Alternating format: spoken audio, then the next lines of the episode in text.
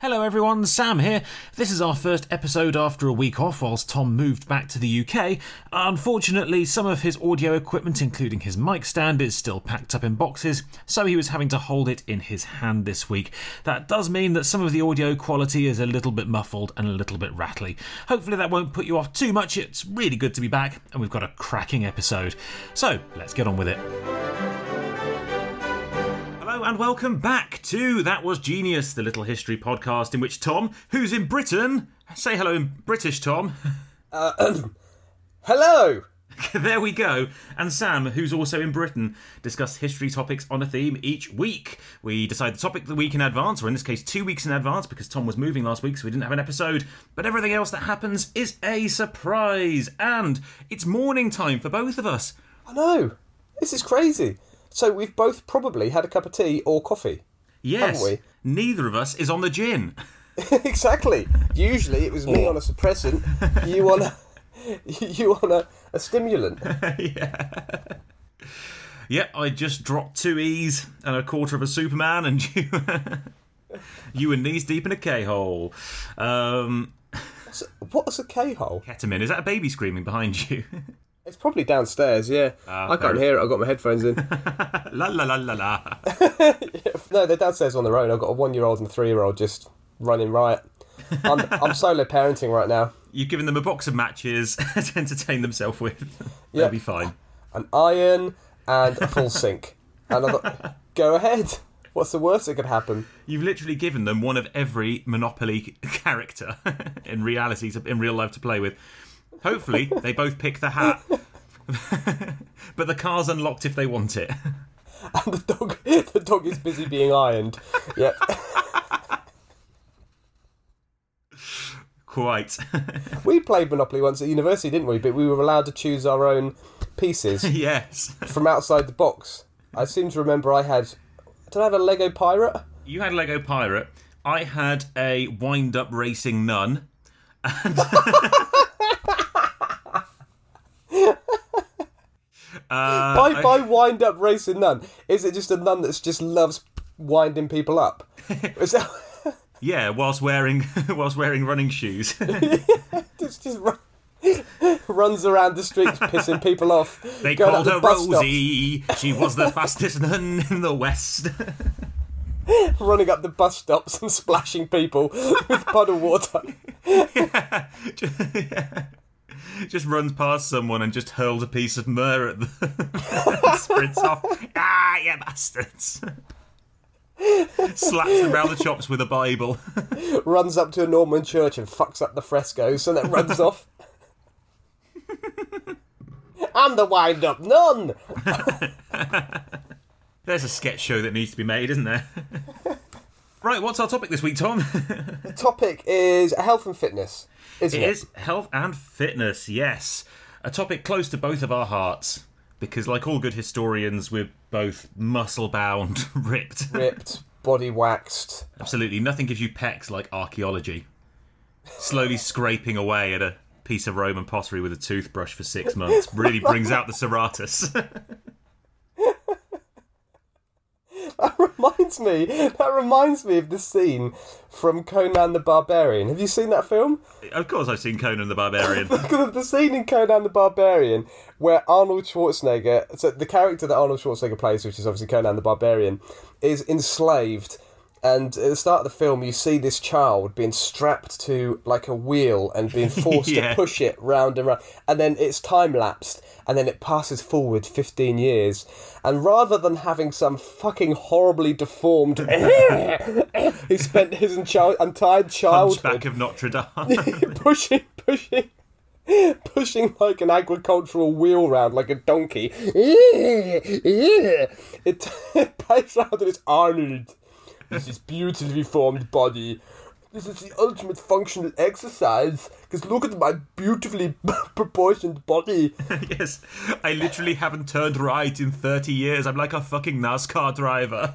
But yet I'm so symmetrical. Beautifully. So, yes, talking about Conan the Barbarian and other reliable historical epics. yeah, oh, that, yeah, that's my topic for this week is Conan the Barbarian. How have you found this week, Tom? uh, easy peasy, which is kind of why I chose it. I knew I needed uh, an easy option this week because I've just spent God knows how long. I've lost track of time. A week on a plane. And oh, God, twenty-four hours on a plane. And then we spent two days in a stinkingly hot Singapore, um, desperately trying not to not to get coronavirus, which, which is fun. Have you ever been to Australia, New Zealand?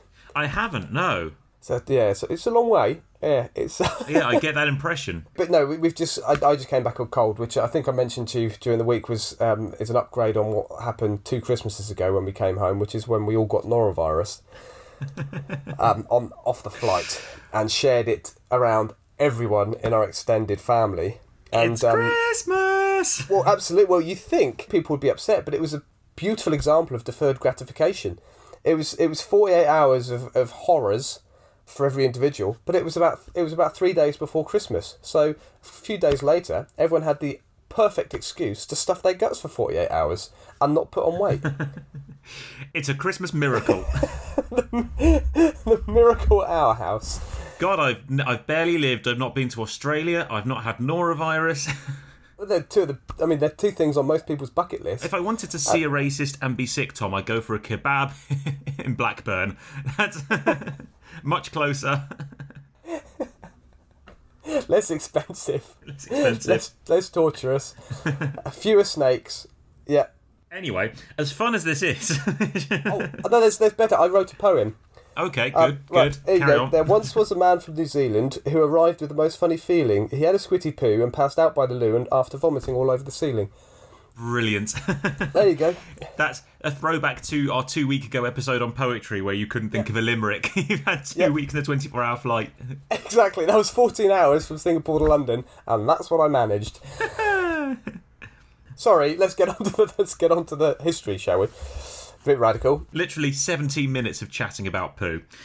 Wonderful. It's good to be back, ladies and gentlemen. It's good to be good to be back. uh, right. What what could we flip? Have you got anything? I mean, you were a personal trainer until about two weeks ago, so surely you've got something health and fitness related to flip. I've got me. Shall I do a flip? I can cartwheel. Go on. But the, oh no, because I've got to. I think it's got to be random which side I land, hasn't it? I mean, I don't know how acrobatic you are. It's entirely. If I did a flip, it would be entirely random which side I landed. Okay, right. I choose face down. I, I'm going to do. A, all right, I'm going to do a somersault. Okay. Um, I'm going to do a roly-poly, and we'll see which side I land on. Are you going to go for the left or the right? I think you're going to settle on the right. Okay, well, that's the side of the laptop.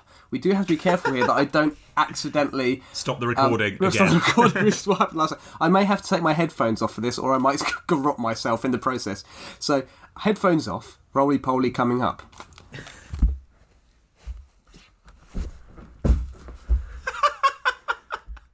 Okay, headphones back on. I landed on the right. Good, I, I win. Brilliant. Are you still recording? Are we good? I am still recording, but I'm slightly concussed. I did hear quite a loud bang. Well, I tell you what, if you're slightly concussed, why don't I go first whilst you recover? That's you, fine. Yeah. You can go and have a sit down. Today, I'm going to talk about a man who the sporting montage may as well have been invented for. A genuine Hollywood action hero whose skills could be used for everything from battlefield acrobatics to rescuing damsels in distress. He was the winner of French Ninja Warrior thirteen eighty-five... He is, of course, Jean-Ile-Lemandre, also known by his family nickname of Boucicaut. The muscles from Boucicaut. The muscles from Boucicaut. And Tom, you're probably asking, what does Boucicaut mean in Old French? What does Boucicaut mean in Old French, Sam? Good question, Tom. Uh, it's your choice of mercenary, treasure chest, fish basket, or goat face. It really is a beautifully precise language, Tom. Old French. you, goat, do goats' faces look like fish? What do, treasure chests or fish baskets? Well, Tom, as we as we all know, to a French person, there is no greater treasure than a basket of rotting fish.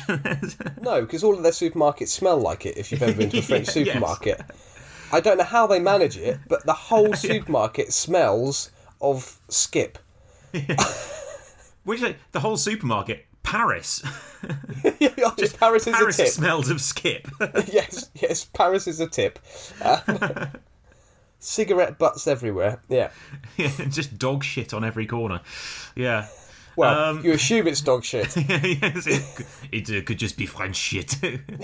I'm a very expressive pooer. I poo where I like when I like. Yes. I will uh, light a cigarette and uh, squat down here. It is done. C'est fini. C'est pas. That yeah. is wonderful. I've got a brilliant image of like just the typical Frenchman with a handlebar, mus- with a twiddly moustache and a striped top with onions around, just squatting on the ground in black and white while smoking a cigarette in a black and white film, and then just one of those black end cards comes up that just says "fa" and he walks off. Very art house. Yeah, it's very art house, isn't it? So yes, a name which could mean your choice of mercenary, treasure chest, fish basket, or goat face. He actually does have quite a good goatee in most of the uh, modern pictures of him, does old Boucicaut. So, uh, so it's entirely possible oh, that it was strange. Goatee. That's one of the strangest things I've heard in this podcast. Those possible. Are you sure it's just not a really shit translator? Uh, well, this was. I don't know. It could mean. um... Did you ask I... a guy down the pub? Did you take? Well... the...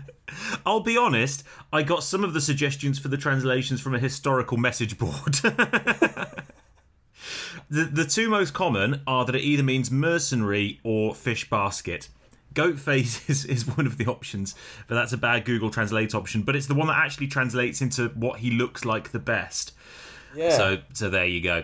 But anyway, not just an interesting name, Tom. Boucicaut was a very interesting man. He was born in thirteen sixty-six. Uh, he was obviously a Frenchman, and was a soldier through and through. He joined his first military campaign at the ripe old age of twelve years old. Wow. As an observer, heading off with Louis de Bourbon as a page in the Duke of Burgundy's army. Oh, he was he was the one that looked like a biscuit, wasn't he? He was, yeah. Absolutely. Um, yes, went off to fight... Uh, Very creamy centre. Richard... Richard Hobnob. Sorry, I stole your joke. Richard Richard of Toulouse, better known as Rich T. Oh, nice. Nice.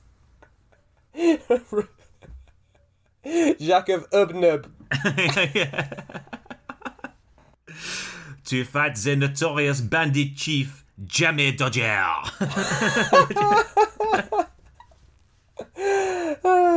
And his arch nemesis, Le Penguin.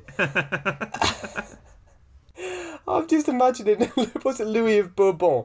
I'm just imagining a Bourbon biscuit with a nice suit sitting on the sitting on the back of a horse. Big smiley Bourbon face. Brilliant. Unfortunately, you, uh, you cannot cross the river because you will just go all soggy. Jacques of Ubnub, on the other hand... He is a fantastic dunker. You can put him, anyone, you can just that, get in and out of the water time and time again. He just soaks it all up. That's, is that a, that's a Peter Kay, isn't it? That's a famous Peter Kay routine, I think. Oh, anyway. So yes, he was knighted at the age of sixteen and went on his first crusade at eighteen. Uh, being a impetuous teenager with a sword, he, he did have a bit of a temper and a knack for pithy one-liners whilst smiting enemies like any good action hero. Oh, excellent. Have you got some of them? Uh, well, apparently he shouted at one guy... I'm going to fuck you over!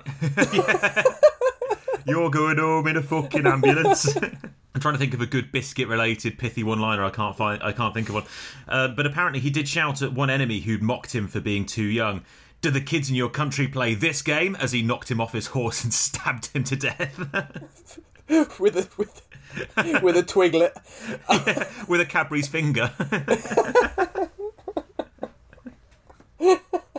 uh, there's a character now. That's another one for the website. Louis de Bourbon. A guy with a, with a Twix for a sword.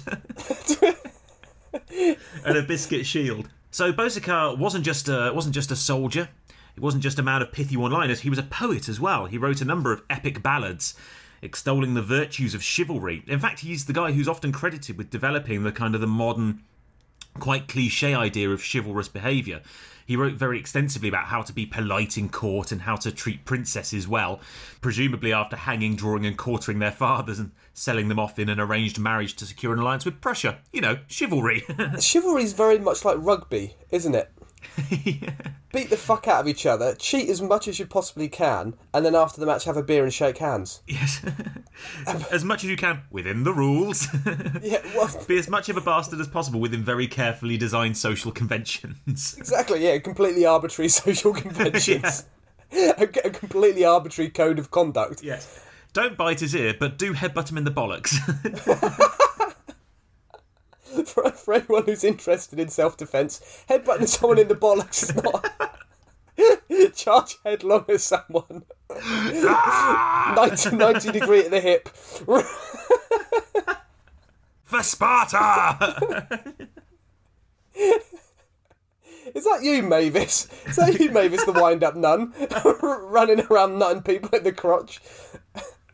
Just at the Sunday at the congregation as people leave the church, in, in, in between in between placing whoopee cushions on all of the pews. How Mavis! I'm putting putting a, a squeaky dog toy in one of the organ tubes. A bucket of confetti on the entrance door. As a bride oh, turns up. Oh, a confetti organ. That, what an idea. Confetti organ. Yeah. Every oh, time you press superb. A... It just blows confetti out of the tube. God, that would be great for weddings though, wouldn't it? Wouldn't it just? Is there, yeah. anything, is there anything happier than a church organ blowing confetti? I think we've found Nirvana. Vaguely back to the story. In fact, so when you think about knightly cliches and... Uh, and kind of chivalrous cliches, this guy basically ticks all the boxes. Unfortunately, I wasn't able to get hold of any of his original manuscripts because they're all uh, they are available as P D Fs, but they're all paywalled behind academic paywalls because universities are bastards. I think they have yeah. the right to copyright manuscripts from fourteen oh seven. But I get the impression he was a pretty vain guy, old Boucicaut. He had a biography written about himself during his lifetime, which, given that this is the you know, the late fourteenth, early fifteenth century, this is the days of stunning, handcrafted manuscripts, individually illustrated, calligraphy, the works. Having a book written about yourself was really quite some feat at the time. Presumably, he had a large retinue of monks following him around with paintbrushes, just kind of getting all of his good angles for the sides of the page. Yeah, yeah, yeah. I'm just imagining it now next to Peter Crouch, my story, in the Waterstones. Or... Yes, some some other C-list person who. What? Why do, do you, have you ever re, have you ever read an autobiography before? No, I know I can't think of anything worse unless it's like Roald Dahl or someone like that. I can I could read that, but why do you want to read about some retired am, average football player or some C-list celebrity? And they always have really pensive looks on the covers, don't they? They do, and then a really stupid title like "This Is Me" or "Me Is Who." Or Mein Kampf. Yeah. That's the Mel Gibson one, isn't it? That's Mel Gibson. Yes, it, yes that's right, yeah. You go to Mel Gibson's house and it's just got a, it's got a big sign above the door saying, acting sets you free. Oh, it's a bit close to the bone, oh, isn't it? That's where it went. That's a bit close to the bone. That's where it went. Got stolen a few years ago, didn't it? We now know where it went. Oh, him, him and Danny Glover, I bet. I bet the two of them did it. Is Danny Glover massively anti-Semitic? No, he was in Lethal Weapon, though. Oh, okay. Glad we cleared that up. Yes. So yeah, I can. I just got. I've, I've got this mental picture in my head as I was reading this of Boucicaut going around with, walking around with dozens of of monks following him around. Some of whom are carrying like pre-made giant capital letters for the start of the page for him to pose against whilst they paint him. What's this? What's this one about? This, this chapter's about my dating life. Okay, so uh, let's get the capital D out. Someone got the capital D. Just pose on that. Pout, pout. What, one of them's carrying a carrying a cartload of gremlins behind him. All right. Yeah. You just sit here, gremlin, and uh, your dragon. Could you just hover over in the top left-hand corner? Who's got the tower with the damsel in distress? And now just hold for yeah. two hours. So, yes, his, his biography was called Le Livre des Faits du Bon Messire Jean-Ile-Lemandre de Boucicaut, or The Chivalric Biography of Boucicaut. And it was published anonymously in fourteen oh seven. Oh, the, ch- the Chivalric Code of Goatface. Yeah. Yep. his biography was published anonymously in fourteen oh seven. Who could possibly have written this? And is pretty much a book on how a handsome, gifted young man should behave. With illustrations. Written by a very talented man with a way for words. um, he was also known for his charity work. In thirteen ninety-nine, he founded his own Order of Knights, known as the Order of the White Lady on the Green Shield, which is a great name, isn't it? White Lady on the Green Shield. Yes, which was an order dedicated to courtly love, honour, and literally, literally, Tom, the protecting of damsels and ladies whilst their husbands were off fighting. oh, oh, yeah. Yeah, huh? Mm-hmm. Which uh, presumably involved regularly checking up on the long list of lonely, bored French duchesses to make sure they weren't getting too lonely, or cold, or sad. What a literal Prince Charming. What a creepy creepster. Yes. Um, but whilst he was a gentleman in the sheets, Tom, at least the sheets of parchment on his fantastically written and very reasonably priced biography, he was a beast in the streets because as well as being handsome, generous, gifted, poetic, literate, pious and having a great goatee and an enormous penis, according to one anonymous biography, he... I knew where that was going. Yeah. he, he loved a scrap and prided himself on being literally the fittest man in the world, which in the fifteenth century, Tom, literally involved not having cholera. Or bandy legs. Yeah. Or club foot. So in thirteen ninety, aged just twenty-four, and whilst he was bored in a brief break between wars, he organised a tournament with three friends, three other knights, in uh, a place called Saint-Ingelvert, which is near Calais, where he and his mates took on eighteen separate jousting opponents, and he single-handedly knocked three of England's finest mounted knights clean off their horses, winning the grand prize with, by all counts, very, very little effort. He was a superb, superb sportsman, uh, which got him the unending admiration of King Charles the sixth of France, who made him Marshal of France just a year later. So, uh, a, a very, you know, the archetypal Prince Charming. An absolute bellend, by all counts. What the internet would call a Chad. A Chad? I've yes. not heard that before. But this is an episode on fitness, Tom, and so far we've just talked about this beautiful, generous, pious, funny, sporting Frenchman with a beautiful voice and an enormous baguette. So let's talk about his fitness regime, Tom. Being the modest guy he was, we actually have a full record of this guy's personal training programme. Wow. Now, yeah. Now, there's a lot of manuscripts on medieval military training and sparring around and fencing and things like that. There's a lot of treatises written on that kind of thing. But this is pretty much the only time we actually have the personal training programme for a famed medieval knight. And it is absolutely insane, Tom. Even by modern standards, this guy would have been a parkour or calisthenics legend.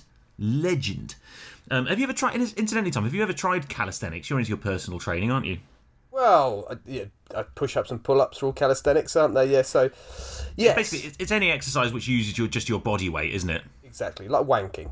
Yeah. Like, yes, absolutely.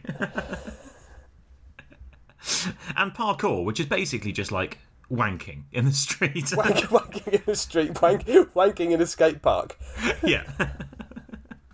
And bear in mind, Tom, before we go into his training programme, this was military training. So everything he did, all of this, was done in full steel plate armour. Full battlefield dress, helmet and all. It's about twenty-five kilograms, fifty-five pounds worth of body weight. It's a, it's a lot of weight to be hulking yeah. around doing a doing a workout in. He went on a long run every morning in full dress, and after that he would do the following. Can you imagine that? Being a peasant in a small yeah. French village, and you see a guy running past in full plate armour. Good morning. Waving, waving with his gauntlet. Bonjour. Hello. Hello. Just out for a run. Did he have his full retinue of people running, trying to keep up? Yeah. Monks with an easel behind him, someone carrying a giant letter. Can't keep up. God, imagine what his Instagram account would have been like. Oh, yes. I bet he was the sort of twat that prepared all his meals on a Sunday and had them all in Tupperware boxes. Yeah, yeah. Big, big, a big run in the morning. Just to, you know, get the old uh, get the old muscles working. And then his workout would begin, Tom. Exercise one. He would scale the gap between walls four to five feet apart. For example, between portcullis gates in a castle, just like they do in Ninja Warrior. So oh, two yeah. walls, four or five feet apart, and he would shimmy in full armour up to the top of the castle wall and down again. Several oh. times in the morning. Um, as a fun variation on this, he would shimmy up the inside of chimneys without using his hands or arms, just using his legs. Right. Which must have been fucking claustrophobic. Yeah, and very, very sooty. Sorry, I'd send a monk up first to clean it out for him. But yeah, he could literally, in full armour, he could climb a castle wall by shimmying with his hands and legs between two walls. Absolutely in- incredible, insane. Um, and things like staircases as well. Yeah, he would, he could get up a spiral staircase without touching the stairs. Which is really useful, presumably, because in battle... the floor is lava, yeah, as we all yeah, know. Yeah. when, when, when a castle was under siege... nobody's allowed to step, step on the steps. No. Yeah, absolutely. Well, it's kind of it's possible that it was actually quite a useful thing to do, because if you're assaulting a castle wall, and, you know, they're pouring hot oil on you, and you get to the first portcullis and you you you get that one open, but then there'd be another one, and people would be throwing rocks and things down on you. If you can shimmy up that and get to the top, you could potentially save a lot of lives. So it could be quite useful by massively increasing your exposed surface area. Yes. By being parallel to the ground and shimmying up these parallel walls. A- absolutely, yes. Really easy target. I will drop a massive rock right on your pelvis. Yes. That'll fuck your low back. So he did. So he was a, a shimmier. He was a shimmier. A master yes. shimmier. Yeah. Exercise two. He would vault single-handed onto his war horse. As a fun variation, he would vault onto a passing horse at a gallop by grabbing hold of its rider, usually a trusted and probably very regularly badly injured squire, throwing, throwing himself onto the back of the horse. Exercise three. Again, this one's really quite impressive. He would prop a large ladder up against a tall tree, and he would climb up the underside of the ladder using only his hands. Uh, so oh, basically yeah. like monkey bars, but monkey barring upwards. When That's he very got... Ninja Warrior, isn't it? It is. When he got to the top, though, get this, Tom, when he got to the top, he would dangle one-handed whilst using his free hand to remove his breastplate or chainmail. So he would right. get to the top, strip da, for the ladies. Da, yeah. But you can leave your shield on. Da, da, da, da, da, da, da. um, and then he'd climb back down. Ponzi show-off bastard. I never realised that he'd left all his armour up in the tree. Yeah. And then have to shimmy back up again. Yeah. And he'd throw this incredibly expensive suit of armour down from the tree. On the squire. Massively dented. Yeah. Exercise four. Uh, he would, much like modern steroid abusers, he would punch trees or punch the ground for hundreds of repetitions at a time to uh, presumably simulate repeatedly punching a wounded enemy in the head. That's and a common to, one. Victorian bare-knuckle boxers used to do yeah, that. Yeah, yeah, absolutely. Punching a, a tree, yeah. Toughen up those weekend of feminine knuckles. And also to show the tree a lesson. Yes, I won't be bust around by some matty oak. I am a French warrior. What are you looking at? Exercise five, he'd just throw a rock around for a bit. Nice. Exercise six, swing a big hammer or chop some firewood. Again, nice. Quite a good exercise in armour. Um, he must have been a sweaty man. He must have been a sweaty, sweaty man, especially at a time when people didn't bathe. Ray, yeah, Ray rusty armour as well. Oh, rusty in the pits. Yeah. My my favourite doo-wop band from the fifties. Exercise. Used to tour with Smokey Robinson and the Miracles. Rusty, rusty in the pits. Exercise seven, if I, uh, he would do somersaults. He would. So really, you, you preface this with your flipping of yourself today. He yeah. would do dozens of somersaults. He would just roll and roll and roll and roll. Like an absolute idiot. Back through back through the same village. Bonjour. Yeah. Ah, mademoiselle. Winking at all the French noblewomen as he rolled past. Making a horrible noise. Imagine the clanging. Click, clack, clack, clack, click, clack, clack, clack, click, clack, clack, clack. I'm picturing sounding a bit, a bit like a slinky. I was thinking more like a camper van being taken around windy roads. Like a caravan the... taking a corner too quickly. Yeah, you just hear all of the cutlery flying everywhere. Yeah. So the only concession with his somersaults is that he did allow himself to remove his helmet for this part of the training, uh, presumably Why? because presumably because the pointy bit at the top would dig into the ground, and he just oh, ended up he just ended up stuck upside down like a pole. If he had any sense, he would do it. Th- he would do it across his lawn, and it would just. It would help to get rid of the, you know, what do they call it in the lawn? Scarify. Scarify, that's it. Is that right? Yeah. I mean, the sensible thing, surely, if it would just be to not do somersaults as a fully grown man in armour, but hey. I'm not really sure where the military value is in being able to being able to do roly-polies across the battlefield. Aha! The British arrows from the longbowmen will merely bounce off me, as with great haste and speed I roll across the battlefield towards the enemy king, only to pop out like a hedgehog. Kapah! It is me. You thought that I was an armadillo? No. Or maybe maybe he just got fired from an early from an early cannon. Yeah. Bit like Dam Busters. skimming, skimming across the ground towards the enemy. Trying to think of the theme tune to Dam Busters now. I, I always get confused with Dam Busters and six three three Squadron. I think it's da da da da da. Hello. Roger, Bunny, Roger. Chopped French... away as they fire as they fire the mangonel. Say Trebuchet, a Frenchman. So there we go. That was one of his exercises. And exercise eight, Tom, very simply to finish off, uh, vigorous dancing. No further details given. He was. He was really putting on quite a show for these lonely French noble women, wasn't he? Maybe what he did was he did one loop of this village jogging, uh, did his exercises back at the castle, then did his roly-poly loop, halfway round in this village just started banging out some pelvic thrusts. Yeah. And I'm imagining some of the sort of John Travolta, Saturday Night Fever style knee drops. Yeah, absolutely. through, yeah. The vi- through the village. With some kind of like, I was, I was imagining some popping and locking, just kind of break dancing through the mud past some chateau. Le stop, amer time. Again, with his full retinue chasing after him. In their baggy, just like in a Bollywood movie, they're all behind him, just kind of doing the little steps and waving behind him, loosening the light bulb. Uh, brilliant. That wonderful um, Bollywood version of Thriller.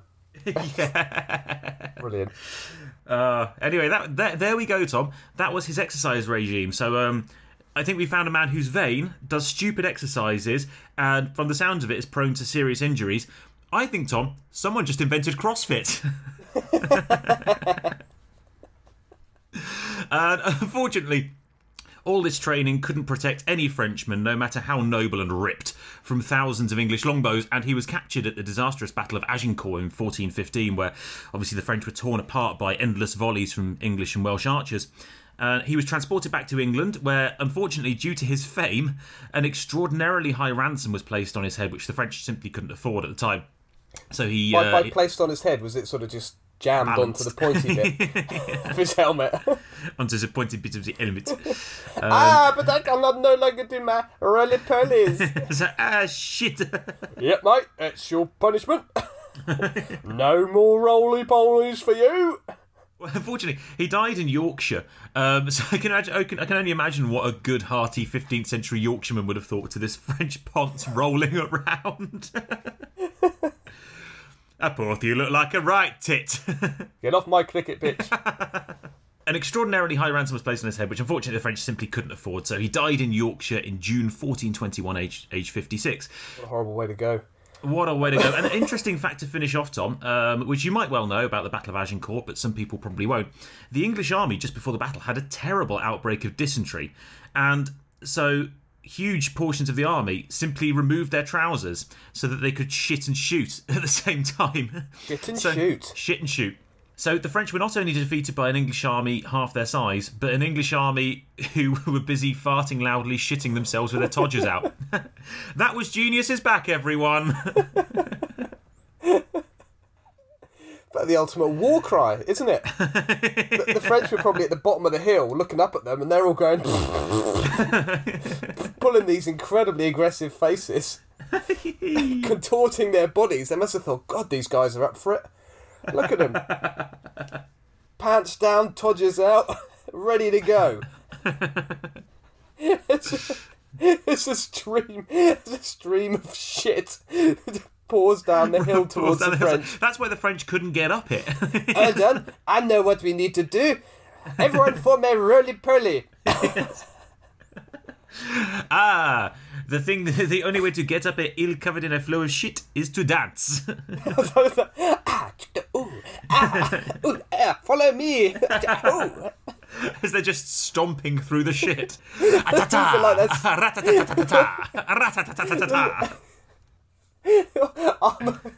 Arms on each other's shoulders interlocked, doing a Moulin Rouge show. Can, can. To New York, New York.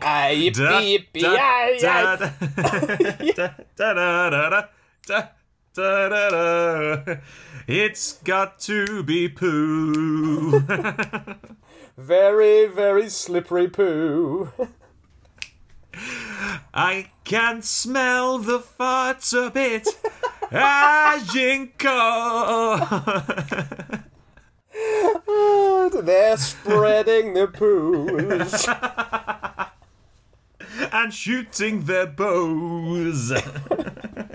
Oh, I've never heard a shot like it. What a way to go out, though. Yeah.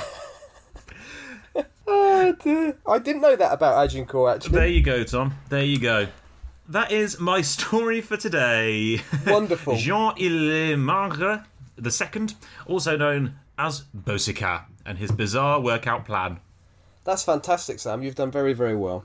Thanks. I think he deserves to be put into the Hall of Fame. I think he probably does, doesn't he? What an excellent Frenchman. Um, well, that was, that was what was good about that is you, you kind of found a little a little unknown niche of history, which is what we try and do.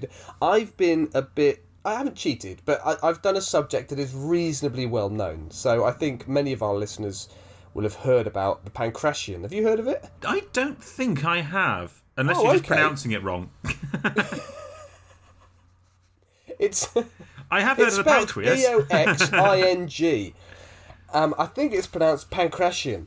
So Pankration was basically ancient Greek and later Roman M M A. So it was okay. no rules fighting. Um, and by no rules, I mean there were rules, but they were so minimal. And the Pankration was one of the blue ribbon events in the ancient Olympic Games. First introduced to the Olympic Games in around six forty-eight B C, so the thirty-third Olympic Games. And when you bear in mind, on a slight digression, that these Olympic Games took place every four years, hence Olympiad, and hence why the Olympic Games every four years now, it doesn't take long to work out that the Olympic Games have been taking place for around one hundred thirty-two years already before yeah. the thirty-third Olympic Games. And in fact, the original Olympic Games started in seven seventy-six B C, according to experts, so not quite one hundred thirty checks years. Out. It roughly does, roughly does. And went on until three ninety-three A D. So that was a, wow. around a thousand years of having an Olympics every four years. That's incredible. It is, isn't it? The modern Olympics, it's only been going since eighteen ninety-six. It has, incredible. And originally involved poodle shearing. Yes, and also very various other very strange things. Walking.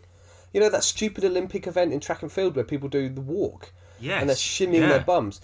The, the only reason there's walking in it is because the original Olympic Games had walking. Let's see who can get over there quickest. Yes. All right, then. You know. It w- Let's see who can get over there and have the most fun. This French chap's roly-polying his way across there. Yes. Very disqualified. Yeah. Um, incredible. I, I I knew the Olympic Games had gone gone on for a long time. I didn't realise the Olympic Games had been the original Olympic Games had been going on for over a thousand years. And it's also the Olympic Games was only one of four Panhellenic Games. The others being good uh, pub quiz knowledge here, by the way. The others being the Pythian Games, the Isthmian Games, and the Nemean Games. The Pythian Games actually took place in Delphi, the um, location of the famous Oracle, um, which I've actually visited, and it's a really really cool site. I've actually ah. visited the original Pythian Games two hundred metre running track, which even has You can actually still run on that, can't you, I think? You can, absolutely, and the same at Olympia. So I visited Olympia as well. They have the same running track. And um, it's incredible because they even have starting blocks. They've got two grooves in whatever rock it is that they've placed at the starting line. And so you'd actually have your own starting blocks for the two hundred metre sprint. And I think it was in full armour. So it'd be a one hundred metre sprint up, and then they went around a bollard and then round all the way back in full armour. Oh, so, it wasn't, so it wasn't naked as traditionally imagined? I think... Or at least as I traditionally imagined it. Whoa. I think many of the events, it did involve nudity, but I think the majority actually did.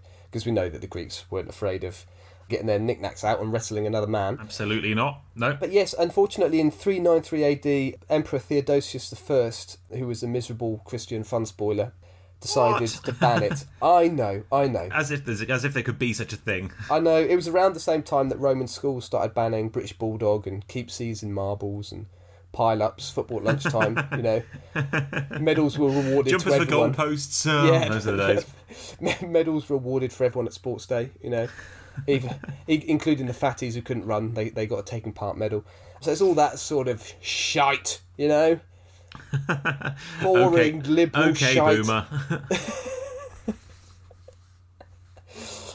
Talking about horrible combat, horrible but simple combat sport, I saw in the news during the week the first ever British female paratrooper has been uh, managed to get through the paratrooper training.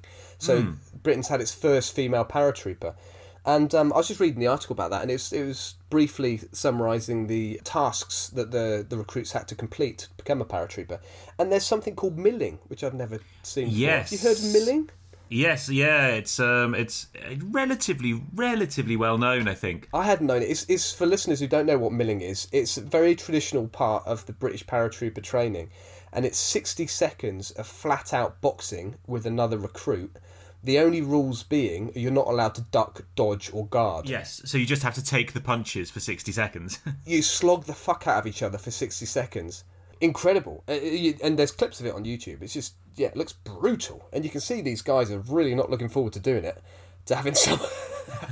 Really? It doesn't look like a popular part of the training. But the idea behind it is is that a, a British paratrooper and any military organisation across the world has got to be able to maintain aggression in the face of aggression. So you don't want someone ducking away when someone's shooting at them. You've got to be able to shoot back. I think that's the basic principle behind yeah. behind milling. Anyway, so let's talk about a bit more about what was involved in the Pankration.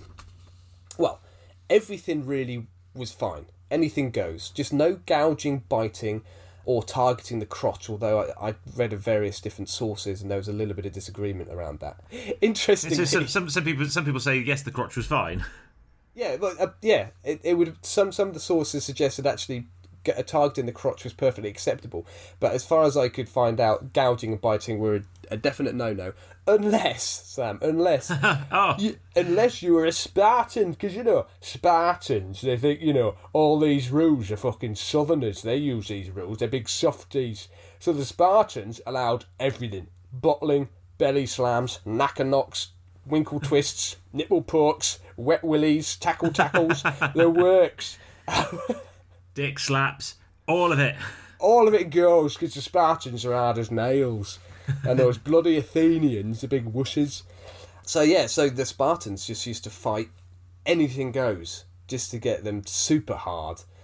Oh, my God, he's pulled out the Nuki Brown. Um, yeah, I love that Spartans are, and I'm not arguing at all that Spartans are definitely Geordies. just, just some fucking docker. yeah, yeah.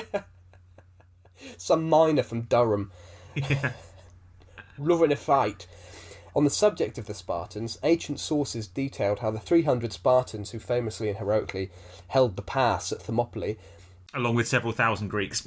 yeah, yes, yes, but it's a, yeah, we don't. It's a little bit like Tenzing Norgay, isn't it? We don't want to give him credit. yes. Um, as we were leaving Christchurch Airport, incidentally, there was a big, big, big picture of um, Edmund Hillary. Big picture mm. of Edmund Hillary. No, no, no reference to Tenzing Norgay anywhere. Well, anyway. That's because he was taking the photo. yeah, he was already reached the top, yeah. He was taking a photo from the peak. Uh, yes, yeah, so um, the, the Spartans, who obviously famously um, held the pass at Thermopylae, fought apparently with Pankration techniques when their weapons had been destroyed. So their last portion of the fighting was bare knuckle. Nice. Mano in mano. And Pankration fighting techniques are referred to in many Greek sources, so Heracles apparently used them to fight the Nemean lion. What's what? Not his endeavours, what were... Um, trials, his... Trials, uh, what, yeah. Labours, labours. Labours, that's the word, one of one of Heracles' uh, labours. Theseus used these techniques apparently to fight the Minotaur, but that said, the Pankration was so basic, was so simple, that it was basically just fighting, so something humans have been doing for hundreds of thousands of years. So I think it's quite difficult to say that a fighting skill was a Pankration skill, as opposed to just it, it, it's fighting. It's probably, it's kind of the most base exercise you can do, other than walking, isn't it? Trying to fight someone. Anyway, there are some excellent stories involving Pankration champions. There's a chap called Dioxippus, as is usually the case when we um, choose a classical topic. I may get my I may get my pronunciation wrong here. Wrong here. Dioxippus was crowned champion in three thirty-six B C um, when everyone else chose not to fight him. He was presumably just one of those blokes who you just avoided, you know, a Geordie Tyson, or Tyson Fury, six, yes, foot, yes. six foot nine, twenty stone, and massive chin and no brain, just a fighting machine, um, just a just a chin with biceps, just a monster, a monster of a man. I I trained a Czech guy back in Christchurch who was six foot nine, and um, he was lanky and six foot nine. Six foot nine's very big. Um, if you're twenty stone with it, that's quite that's quite intimidating. It's quite intimidating. Anyway, Alexander the Great um, invited Dioxippus to his court, and one of Alexander's men, a chap called Coragus, um, Coragus, Coragus, potato, potato, um, in a slightly drunken state, insulted Dioxippus. Um, he then challenged Dioxippus to a fight, and Dioxippus laughed and said, alright then, come on then, let's do this. So anyway, a date is arranged, and Coragus turns up in full armour carrying his military weaponry, including the famous Macedonian sarissa. You know, that's the that's the pole that's that's slightly longer than everyone else's pole. Yes, it revolutionised warfare by just being a little bit pointier and a little bit longer. a little bit longer, uh, which led to one of the largest land empires known to man. And um, uh, and Dioxippus just gets naked, oils up, finds a club, not a nightclub, an actual club, a physical club, and um, they get it on. So Di- Ooh, well, that went that went somewhere unexpected. Went a bit broke back. Dioxippus dodges a spear, smashes Courageous, Coragus' shield, wrestles him to the ground and disarms him. He gets him in a hold and is about to kill him before Alexander calls an end to proceedings. So he basically gives him a pasting, despite the fact that he's got all his military armour on and his weapons. And the Macedonians are humiliated by this. The Macedonians who witnessed it, and later frame Dioxippus, who was obviously Greek, for a theft. And um, Dioxippus later falls on his sword out of embarrassment. Uh, another good anecdote, um, another good story. In another fight, an athlete called... Now, this is quite a difficult one to pronounce. Um, you, well, you pick the Greeks. we're going to go for R. We're going to go for Arichion. Arichion um, in five sixty-four B C, and he's a very famous fighter. Arich tea biscuit, yes. Not back to the biscuits again. Oh, we've done the biscuits to death. Actually, you can never have too many biscuits, can you? No. Have you ever had broken biscuits? Uh, what, like a packet of broken biscuits? No, no, no. So, uh, that, I mean, that's logically where you'd go with broken biscuits, but no. It, it is. My granddad, when we were kids, used to come around um, and bring a big box of broken biscuits, like a shoebox full of broken biscuits from some groceries. And it was basically all the biscuits that had fucked up on the conveyor in the factory had just been swept off and thrown in a broken biscuits box. And yeah, yeah. Yeah, that's what, that's what I was thinking. Oh, that's what you were thinking. Sorry, yeah. that's what you were thinking. And, a, you know, a, a packet of broken biscuits. Yeah, sorry, yeah. I, I, I thought you meant just a packet of, you know, of hobnobs that you'd accidentally dropped when you were walking through the Tesco's car park. No, um, but this box, and every you'd probably get one in ten would be just a gold mine. Because that one in ten would be like Rocky bars that had just had excessive amounts of chocolate poured all over them. Oh, when, yes. And and you open this box and it would just be chocolate. Chocolate, gooey, caramel, biscuity mess. What a, what an exciting time that was as a child. My wife made brownies this morning and that's just made me really hungry. They're downstairs waiting. Yeah, are they wafting up the stairs? Can you smell them? Yeah, she stole half of my Terry's chocolate orange to put in them. I'm well excited. Wow. She put a Terry's chocolate orange in your brownie. She did. Yeah, it's the only way to get it through customs. No wonder you've got problems with your piles. Hey. Anyway, so this fighter, Arichion, in five sixty-four B C, and he was a very famous fighter, actually won his last fight, but here's the catch, he won it dead. So his opponent had him in a lock, suffocated him, but in his final moments, this fighter managed to dislocate his opponent's ankle. Oof. And his opponent raised his finger in submission. So rather than tapping out, like in modern M M A, fighters would just raise their index finger. And um, the judges decided that the dead participant was the winner. And that's how I'm trying to avoid pronouncing his name again. What was that name again, Tom? um, it's print. I'll, I'll, I will spell it out for you. A R R H I C H I O N. Arichion. Arichion, yeah. Arichion. Arichion. And um, here's one final story to finish on, and I, unfortunately I couldn't really validate this, so this could be internet bollocks, but um, I was desperately trying to find the original source for this anecdote, for this story, but anyway, here's one that we can finish on. It's a story about two fighters who both died fighting, so they were taking part in a Pankration, they both actually died during the fight. The judges struggling to work out who to award as winner rather than, you know, getting first aid or calling an ambulance. They decided, they oh, I can't quite work out which one of these is one. They decided to go for the one that didn't have his eyes gouged out. Gouging gouging is against the rules, so... Yeah, exactly. He should so, have actually been disqualified. Well, because the other one clearly then did have his eyes gouged that's out. That's exactly what I thought. But it was just... That story wonderfully sums up how violent um, this Jesus. was. Jesus. How violent this was. People were dying in the ring and having their eyes gouged out. So why did people take part in this? Well, running seems well, easier. There's actually a, a, a sensible answer to that, and a very pertinent answer to that, Sam, which oh. is that ancient Greek culture had become sensitised to violence. So it was a very military culture. Warfare was commonplace, and so they were just sensitised to violence. The Pan-Hellenic Games were closely associated with training for good soldier. In the army, yep. Yeah, being in the army, so there's a close association, hence javelin, throwing, and, and running in full armour, and fighting, boxing, wrestling, all these sort of things. And, um, yeah, so I Walking. think the violence was just acceptable. Walking, the violence of roly-polying, um, shimmying. um, Moonwalking. Yeah. The two hundred metre moonwalk in full armour. Oh, that'd be hard on the hamstrings, wouldn't it? Oh, yes. Hard on the sandals as well. Think of all the gravel in your shoe. Oh, that's all, that's almost the worst part. It's worse than having your eyes gouged out. Having yeah. that gravel in your shoes. I mean, you're going to be pedicured by the end, aren't you? God, your feet are going to be smooth as a baby's bottom. The baby's bottom that's been dragged two hundred dragged, metres. Dragged through a Greek gravel pit. Yeah, a dusty Greek gravel pit. But I mean, that's a that's a topic that a lot of people have explored, a lot of historians have explored with regards to Roman entertainment, how violent Roman entertainment was. And it's just sort of sensed, how people got sensitised to violence. It was important for that sort of society to be able to accept violence. Interestingly as well, though, we have a lot of violence in modern culture, don't we? Anyone who's played Grand we Theft do. Auto, it's just a form of violence that we, we witness that isn't actually hurting a lot of people.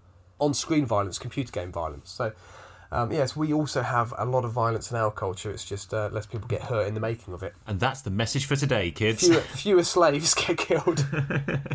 Fewer prisoners of war are involved in the violence. So that's the Pankration, one of the blue ribbon events in the ancient Olympic Games. Fantastic. Nice. Interesting pub knowledge, Sam. Uh, the modern Olympic Games has been going from eighteen ninety-six. How many of the summer Olympic venues can you name? As in the actual arenas, the, not the, the countries. City, the cities, yeah. The cities. Yeah. Uh, London, Tokyo, twenty twelve, Paris, to- Athens. Paris, Athens, yes. Moscow, Beijing. Yes. Beijing, yeah. Uh, Seoul. Seoul, nineteen eighty-eight. Uh, Los Angeles, I want to say? Yeah, that was eighty-four. Oh, has Boston had an Olympics? Fairly sure it hasn't. Fair enough. But on the on the subject B, Barcelona, that was nineteen ninety-two. Yeah, Barcelona. Um, Rio. ninety-six, you remember ninety-six? Olympics, yep. Um, I'd, uh, Sydney. Uh, that was two thousand. I think that's that's as far as I can go. I'm bored now. Was, yeah, ninety-six was Atlanta. And Berlin, um, Berlin, obviously, the big one. Yeah, yeah, yeah, yes, yes, yes. the one with the old uh, nasty chap with the small moustache. I think there's. I think Oslo has had one as well. I think you've got most of them. London has had it twice. I think Paris has had it a few times as well. Uh, Stockholm may well have had one in the early years. Ah, right. Well, that was that was that was very interesting, and prescient as well, because I think there was a, there was that big boxing match between two two fighting men last night, wasn't there? Or was it last night? Yeah, I don't know. Two, I don't follow boxing. Two big chaps who just sort of were punching each other. You know, it was... It was uh, they were. That tends to happen in boxing. Uh, Wilder versus Fury. And Fury gave Wilder an absolute pasting. Yeah. Oh, did he? He, he got... He, I, yeah. Wilder had his arse handed to him. Yeah, it was quite a... Right. Yes, quite, quite a defeat. Excellent. Well, at least uh, as long as everyone had fun. I just hope both teams enjoyed themselves. I'm not sure. I'm sure one person did. I'm not sure Wilder did. Fair enough. Anyway, we should probably think of a topic for next week, shouldn't we? Now, did we have any... Did we? I think we had a message, didn't we? Someone has suggested... We've had two separate people suggest in the last week a very similar topic. We stopped the podcast. Which is... Okay. Give up, get a day job... Feed your family. And by the way, we're going round my mother's for dinner on Sunday. Uh, no, people suggested body parts. Uh, someone suggested trade in body parts, and someone suggested medical experiments, but, uh, but kind of vaguely, vaguely body parts or the body. It's, it's slightly similar to health, but I think body parts could be a really interesting one. You know, lots of body parts. Superstition and uh, relics and things you could talk about there. There. Superstitious. Yep. I like it. The writing is on the wall. Penis of Saint Josephus. The penis of Saint Josephus. I got no idea if that's a thing, but I bet it bloody is. I think it was one of Roald Dahl's poems. It's a tongue twister. Yes, yes. The penis of Saint Josephus is a jolly penile point. If the penile points of Saint Josephus, it would be quite a good tongue twister, actually, wouldn't it? It would be. I think you should work on that for next week. Let's do I'll, body I'll parts, and I would like I would like to give you the task of, of creating a rude tongue twister. For next week. Saint Josephus' penis. Yep. Right, yes. Okay, body parts. Body parts for next week. Sounds a good one. Excellent. Right. Well, thank you so much for tuning in and holding with uh, hold, holding with us, um, staying with us whilst we have a, a little week break. Everything should be back to normal now.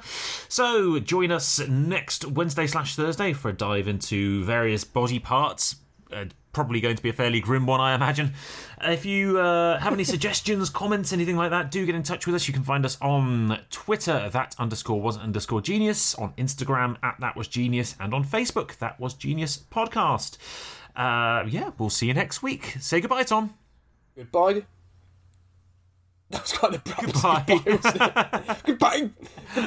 Goodbye. I, got, I cut myself off midway through the pipe. Became very Japanese, didn't it? Goodbye. Goodbye. See you next week.